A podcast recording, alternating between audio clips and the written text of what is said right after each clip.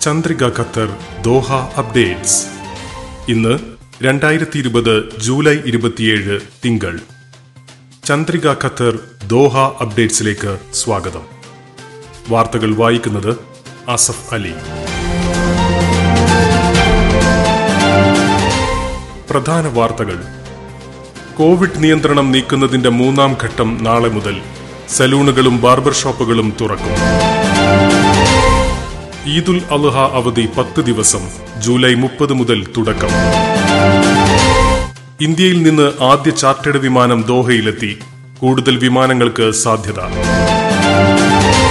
ഖത്തറിൽ ഇരുന്നൂറ്റി തൊണ്ണൂറ്റി രണ്ട് പേർക്ക് കൂടി കോവിഡ് മുന്നൂറ്റിനാല് പേർ കൂടി രോഗമുക്തരായി.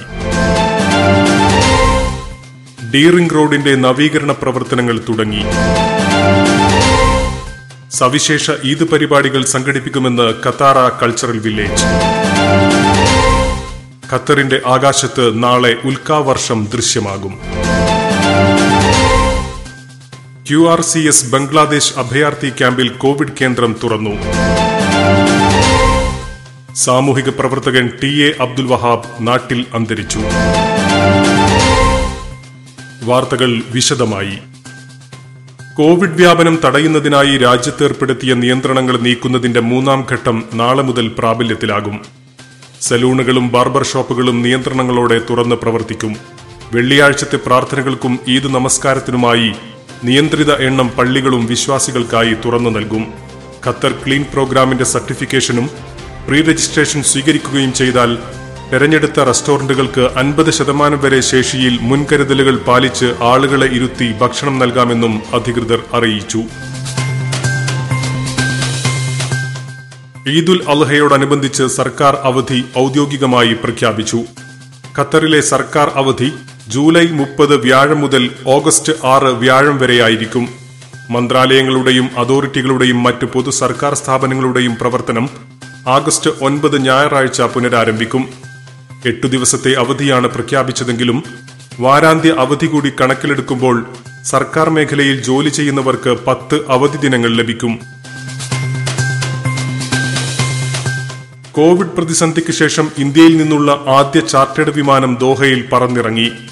മുംബൈ ഛത്രപതി ശിവജി അന്തർദേശീയ വിമാനത്താവളത്തിൽ നിന്നുമുള്ള സ്പൈസ് ജെറ്റ് വിമാനമാണ് ഇന്നലെ ഉച്ചയ്ക്ക് പന്ത്രണ്ട് നാൽപ്പത്തി അഞ്ചോടെ അഹമ്മദ് രാജ്യാന്തര വിമാനത്താവളത്തിലെത്തിയത്.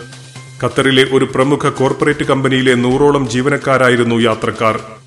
വിവിധ കമ്പനികളും സാമൂഹിക സംഘടനകളും വിമാന സർവീസിനായി ആവശ്യമുന്നയിക്കുന്നുണ്ടെന്നും അതിനായി ശ്രമിക്കുമെന്നും സർവീസിന് നേതൃത്വം നൽകിയ ഖത്തറിലെ magic tours general manager Aji Kuriakose Middle East ചന്ദ്രികയോട് പറഞ്ഞു. ഖത്തറിൽ പ്രതിദിന കോവിഡ് രോഗികളുടെ എണ്ണത്തിലെ കുറവ് തുടരുന്നു. കഴിഞ്ഞ ഇരുപത്തിനാല് മണിക്കൂറിനുള്ളിൽ ഇരുന്നൂറ്റി തൊണ്ണൂറ്റി രണ്ട് പേർക്കാണ് കൊറോണ വൈറസ് കോവിഡ് പത്തൊൻപത് സ്ഥിരീകരിച്ചത്.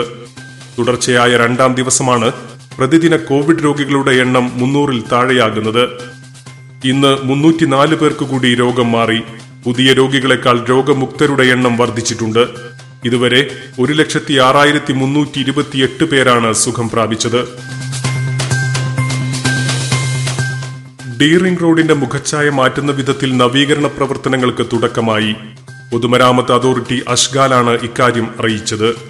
ഡീറിംഗ് റോഡിന്റെ മൂന്ന് പ്രധാന ഇന്റർസെക്ഷനുകളിൽ ഗതാഗതം മെച്ചപ്പെടുത്തുകയും പാതകളുടെ എണ്ണം വർദ്ധിപ്പിക്കുകയുമാണ് നവീകരണ പദ്ധതിയിലൂടെ ലക്ഷ്യമിടുന്നത്.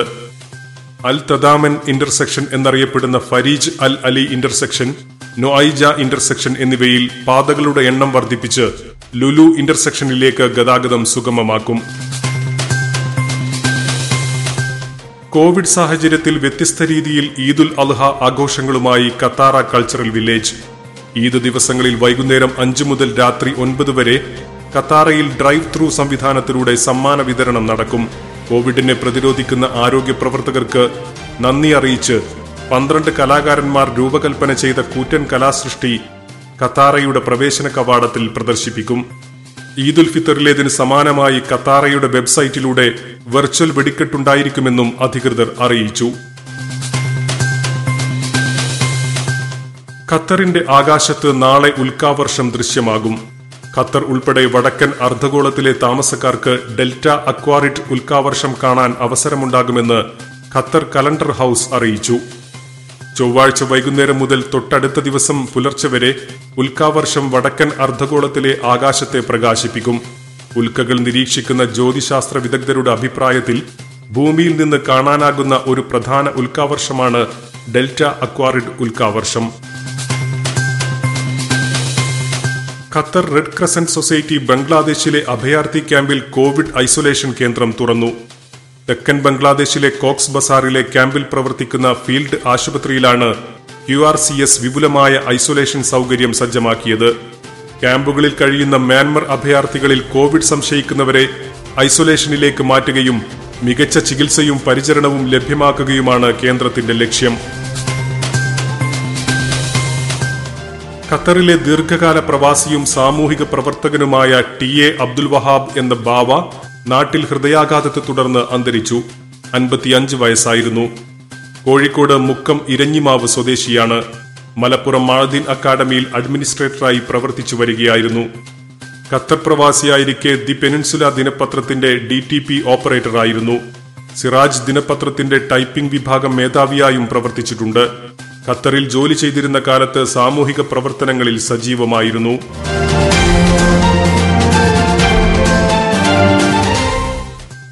Chandrika Al Zaman exchange rate. ഒരു ഖത്തർ റിയാലിന് ഇന്ത്യൻ രൂപയുടെ ഇപ്പോഴത്തെ വിനിമയ നിരക്ക് അൽസമാൻ എക്സ്ചേഞ്ചിൽ ഇരുപത് രൂപ മുപ്പത് പൈസ.